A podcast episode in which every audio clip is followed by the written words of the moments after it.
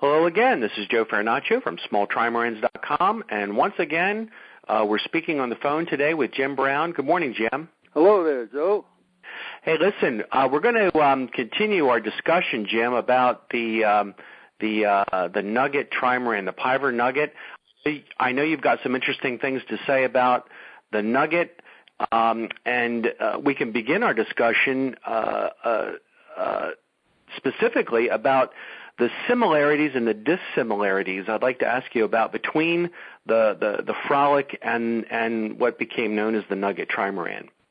Oh boy, uh, that's an interesting uh, question. There were some significant differences. They were basically very alike. Um, and last time we spoke, I mentioned that I thought that the that the Frolic, the 16 foot Piver designed Frolic, was the first quote perfect trimaran configuration because it did all the things that the catamarans of the day did not do. Uh, you know, it was uh, it would uh, sail to windward. It came about reliably, and you could steer it downwind. right. And uh, the early catamarans at that time uh, had real difficulty with all of those features.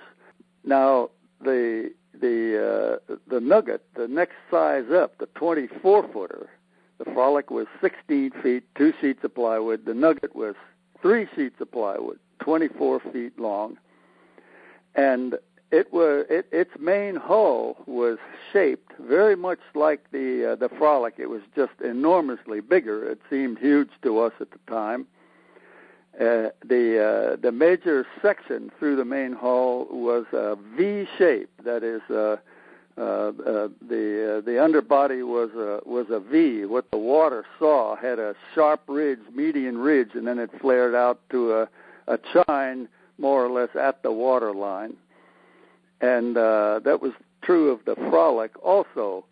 Uh, the bottom panels uh, uh, tended to flatten out a little bit toward the stern, and both of these boats had a main hull slenderness ratio or fineness ratio of about seven. That is, they were seven times longer at the waterline than they were wide at the waterline.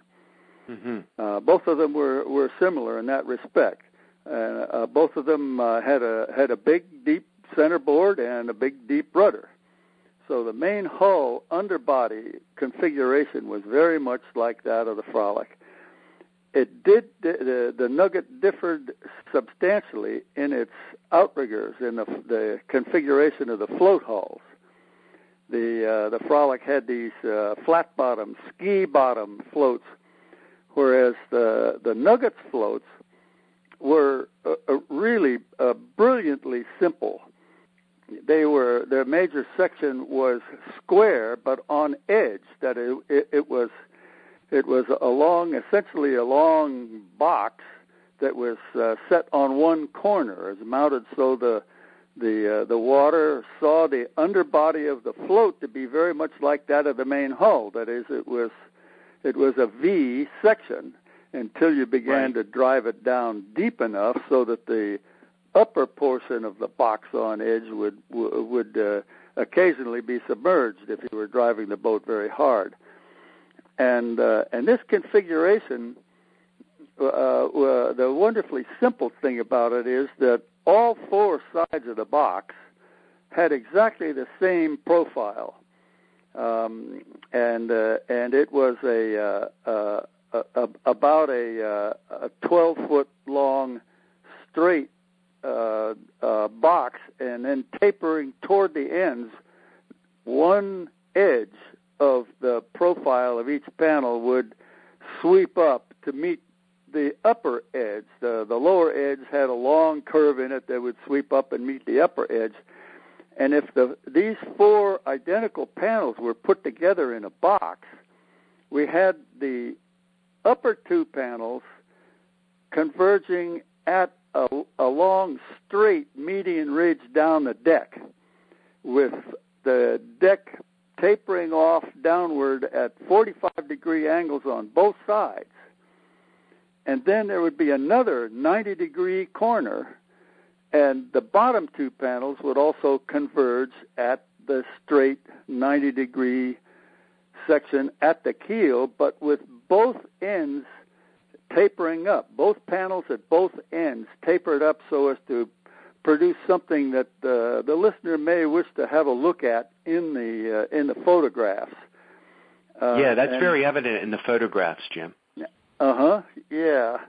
And uh, the thing about this this float configuration was that it was remarkably easy to build.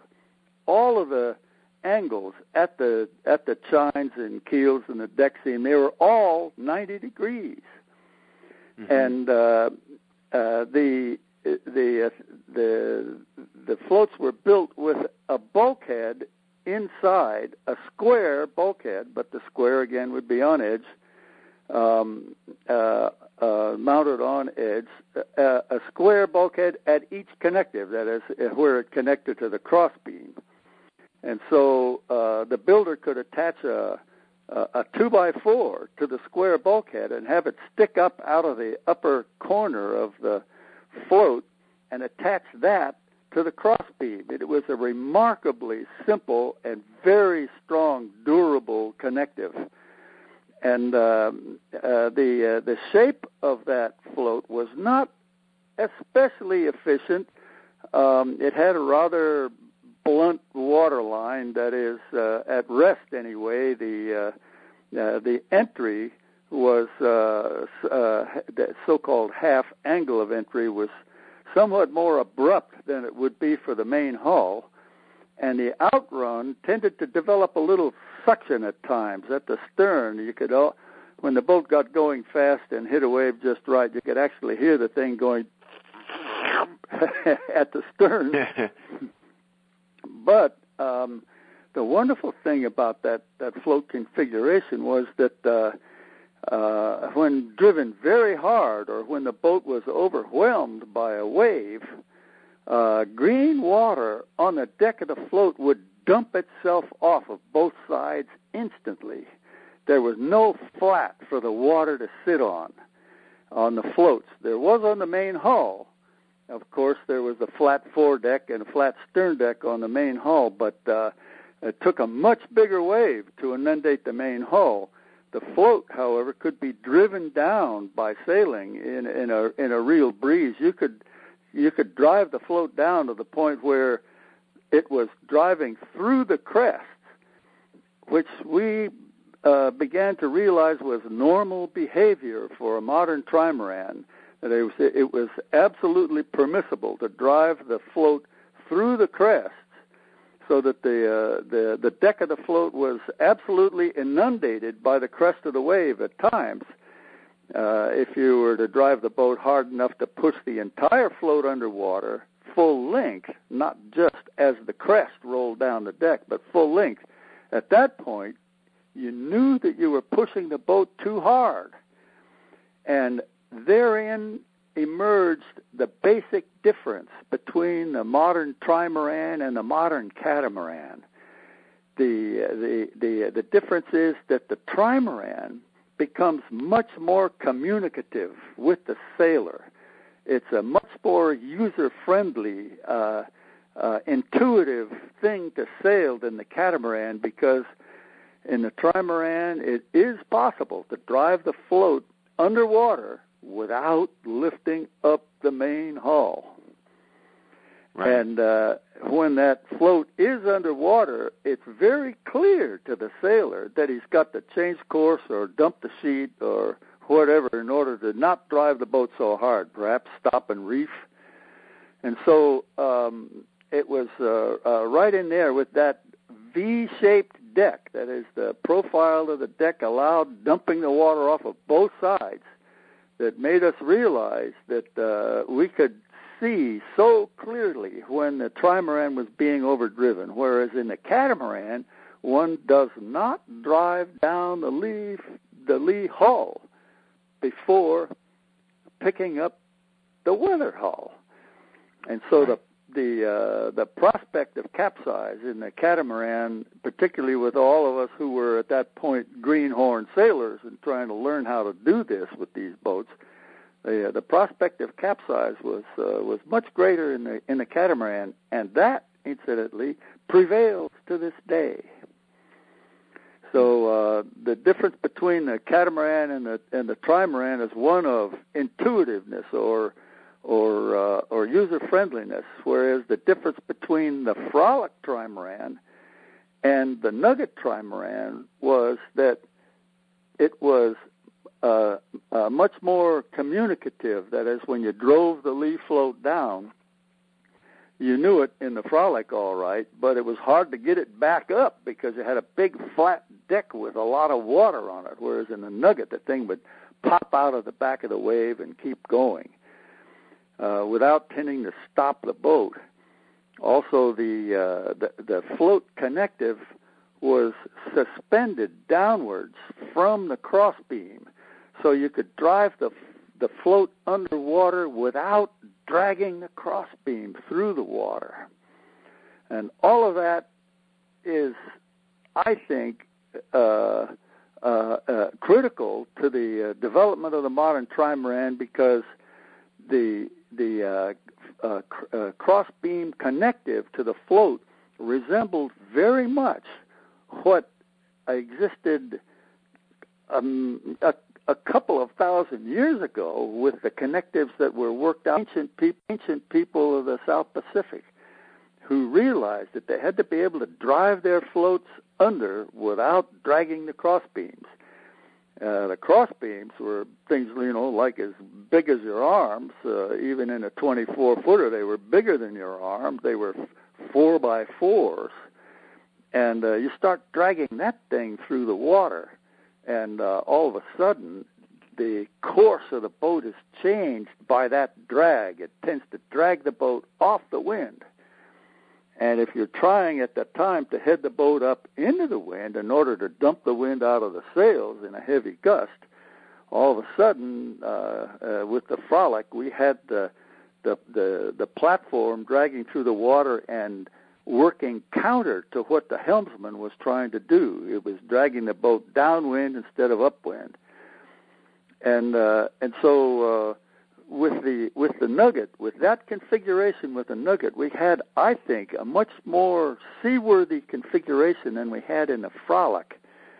And the reason I'm telling this story in such detail is that for the next 30 years, that capability was lost because at at the at the point where uh, my wife and I took the the the the nugget to sea, it wasn't the first nugget, as I've explained. The first one was built by this great guy Carlton Eugene, but it stayed in the San Francisco Bay.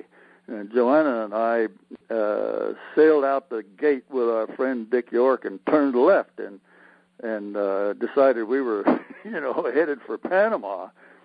And right. uh, and uh, after that, uh, there were some objections raised to the performance char- characteristics as far as drag and speed were concerned. The original floats on the Nugget were not as good as what came next, which was the the uh, the, kite shaped section for the floats. Piver then built his 30 footer, the so called um, uh, nimble trimaran. And Piver's first nimble trimaran had floats whose sections were in the shape of a of a kite. That is, they were still ridged on deck. They had a center line median ridge running down the middle of the deck but the under panels were much deeper. They went down deeper into the water, and and uh, so at rest you had uh, more float in the water and a sharper angle at the uh, at the uh, apex of the keel of the float, and uh, and and that that float also was mounted such that if driven underwater, it, it you could have waves washing down the deck without seriously dragging the crossbeams. And that's the boat that Piver trailered in pieces in 1961, I think, trailered in, in pieces across the the country, put it in the water, and sailed it to England, so as to enter. I think it was the, the 1962, the first ever transatlantic race, the OSTAR, the first ever uh, observer single-handed transatlantic race. He didn't get there in time. He stopped in the Azores uh, uh, with uh, some difficulties, uh, sails in particular. Uh, we didn't realize what a terrible load these boats were putting on sails and rigging, uh, and so uh, uh, uh, our our early seafaring adventures with the boats had had troubles with uh, sails, rigging, and steering. The steering hardware was was getting a lot more stress on it than we anticipated because uh, the boats were going so fast. Right. And and so um, uh, anyway, this evolution of uh, of the uh, the float configuration and its connected to the cross beams developed significantly between the Frolic at 16 feet, the Nugget at 24 feet, and the Nimble at 30 feet. And um, and uh, that progression, uh, I think, was uh, a, a very good example of the the way the early trimarans developed, which was purely by experiment, seeing what worked, what was easy to build, what was cheap to build, and then what broke. But about the time that, Piver came back to the States with his Nimble, he was beginning to sell plans to individuals who pressed him hard for more cabin space. It was pressure from the public on the designer that caused first the Nugget and then the Nimble to be burdened with what we call top hamper. The Nugget, which was never intended to receive any cabin at all, it was intended as a four passenger open day sailor. I was the the first guy to put a little cuddy cabin on the Nugget, which it was never really intended for. Um, uh, and then uh, uh, successively, the cabins got bigger and bigger on both the Nugget and the the Piver Nimble, and uh, eventually um, uh, the the plans that Piver was selling included these much more sprawling cabins in order to provide bunk space in the wings, and that tended to overload the boats um, pathetically. And furthermore, the floats developed not a kite shape as in the nimble or not a box on edge as in the nugget, but instead a straight V with a flat deck, and that flat deck was mounted up against the bottom of the cross beams, and uh, that that deck was not capable of spilling water uh, quickly, uh, n- not nearly so uh, so much so as uh, with the earlier boats, and furthermore, pressure from the clients caused the designer to designers to eliminate the centerboard.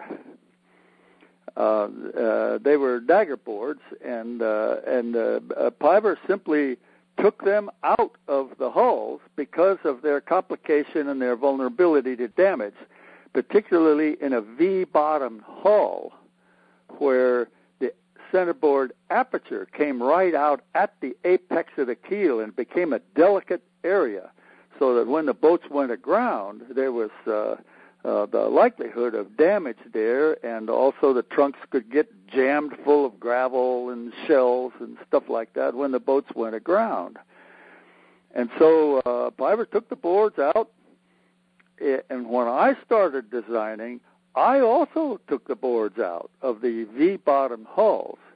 My first design, the 38 footer, we called off soundings. Uh, the next one, the 34 footer called uh, Manta, they had V bottom hulls, just as in the Piver. They were what was properly referred to by other people as improved Pivers. And uh, they were they had some other differences that uh, most of us considered to be improvements, but they, they, they did not relate to the hull form.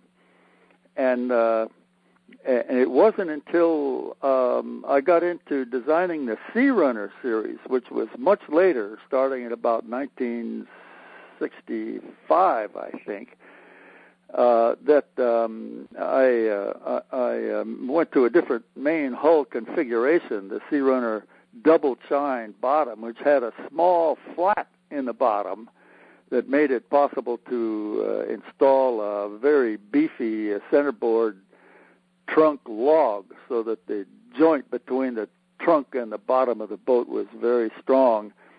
And furthermore, we put those mini keels on there, which were we also called them reef trenchers, which uh, allowed the, the the boat to go aground uh, uh, in a robust fashion without really damaging the hulls.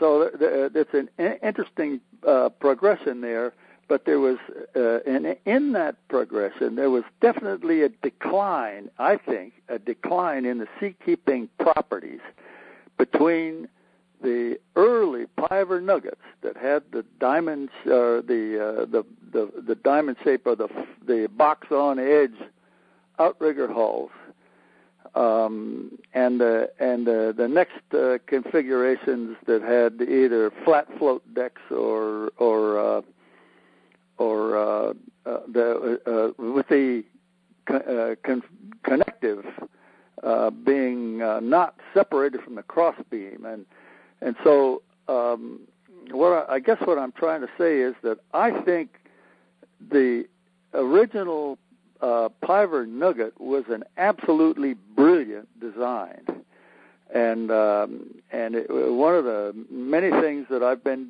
one of the few things that I've been disappointed in in multi-hull evolution over all the last 40 years, uh, 50 years, is uh, is that uh, uh, the the boats have become uh, uh, much more more complicated. Uh, at least the owner builders version uh, versions have become uh, much more complicated and not necessarily more seaworthy than the than the very early Piver small trimarans. Uh, uh, the Nugget was perfect in in other respects.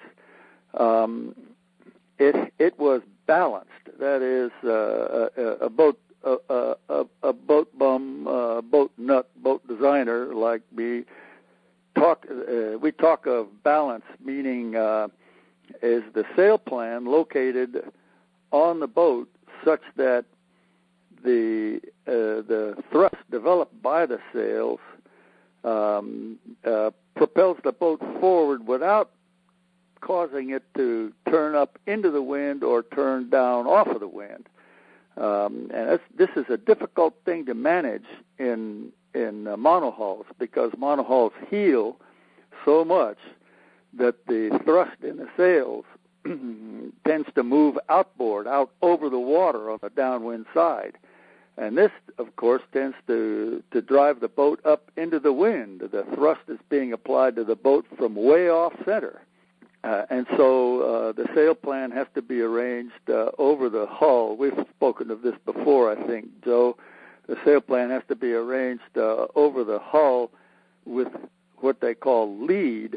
Um, uh, put the, the thrust of the sails out forward of the center of lateral resistance in the hulls so as to minimize that business of the, the boat rounding up. That's particularly true in monohulls. But in multi-hulls, and particularly in trimarans, we have something else going on here. As the wind pressure in the sails generates heeling effort on the boat, and one begins begins to depress the downwind float hull, the drag on that float hull, of course, increases as it as the thing is depressed deeper and driven faster in stronger winds, the drag on the float increases, and there is some heeling, although albeit very much less than in in monohulls, but that heeling would tend to drive the bow of the trimaran up into the wind, except for the drag on the lee hull, which tends to cancel the the uh, the rounding up or weather helm feature of uh, of uh, driving any sailboat in strong winds, and so it it gets to be very easy to get a trimaran, particularly a trimaran, to be balanced when going to windward. And the early Piver Nuggets were so perfectly balanced that I was often able to actually leave the cockpit, leave the helm, and climb out onto the weather float to use my own body weight as as uh, counterbalance, as as ballast, and let the boat work its way to windward in a race all by itself. It was amazing to watch the thing. Wow. It looked like it had a brain of its own. In strong winds, the boat would head up a little bit and spill a little, and as the gust declined, the boat would bear off and keep driving, keep keep hull speed. And we could even do it with two or three people out on the weather float with no one at the helm when the boat was close hauled. Now, when uh, the, the more off wind we went, that is, the more we cracked off on a reach and stuff, uh, the more the boat required steering uh, with with the tiller. But uh, um, it it wasn't much steering. That is, you could really control those early Piver designs wonderfully. And I personally don't know why the owner builder, today's owner builder, has not re examined the Piver Frolic and Nugget because they were both fabulous little boats that could be built for so little money by people with so little skill and enjoyed so much with performance that would not any it wouldn't come close to a a, a modern trimaran such as uh, the Corsairs and so on um, that are so grotesquely overpowered to make them go faster and faster and faster and cost more and Hmm. more and more.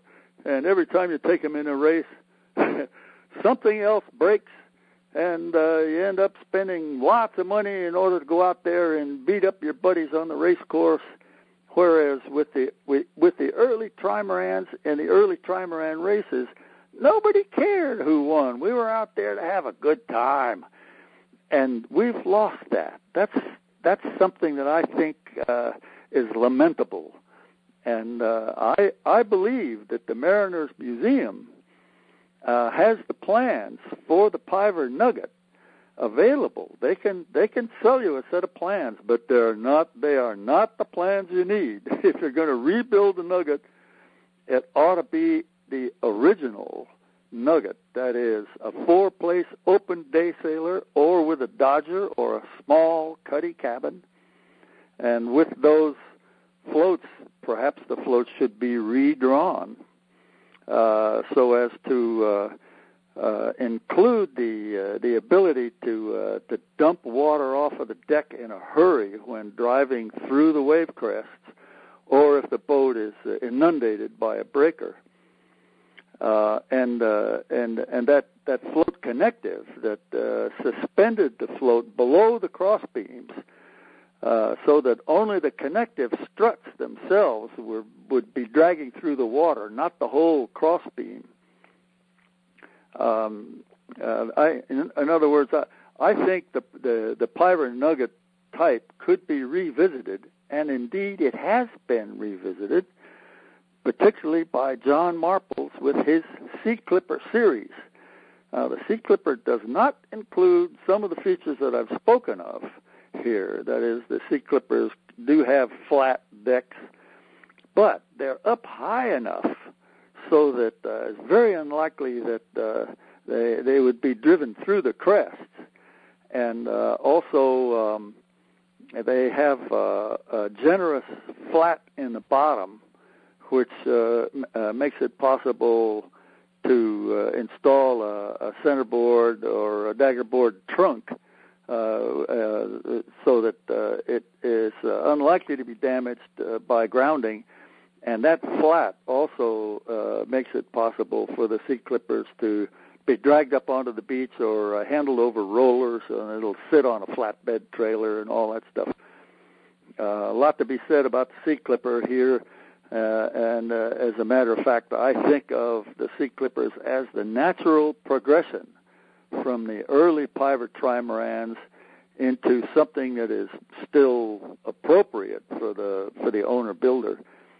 And uh, I, I urge the listeners to uh, to to have a look at the Seaclipper series on the Marples website, um, uh, marplesmarine.com, uh, because um, anyone who's interested in designing his own boat uh, or building his own boat should have a have a close look at those Seaclippers. They make a lot of sense and uh, they uh, they they do not go hog wild for performance, uh, and, and they do not go hog wild for for high cost, and that's that's where I think the small trimaran came from, and uh, where it belongs today. And uh, I, I must say I've been quite disappointed in in what's uh, what's happened. Uh, most of the uh, production built trailerable trimarans these days are astronomically expensive, and uh, the cost of ownership of those boats is is high because they get pushed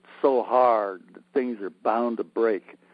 And uh, and so uh, I, I think well, the older you get, the more transitions one has to go through. And I'm looking back on all of this now from the standpoint of uh, picking off my early 80s, and uh, I'm looking back 50 years.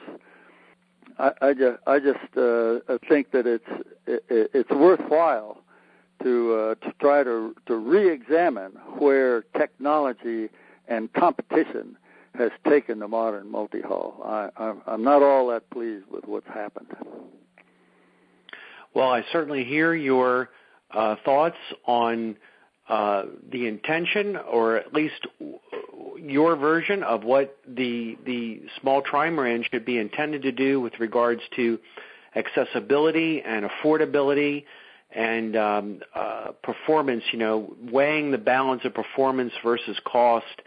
Uh, I think that bringing the costs down would would make would significantly lower the barrier to entry for a lot of people, and the more people we try and reach and get this message out to, hopefully the more people get interested in in the idea of building their own boat and getting out on the water and having some fun with these multi hulls.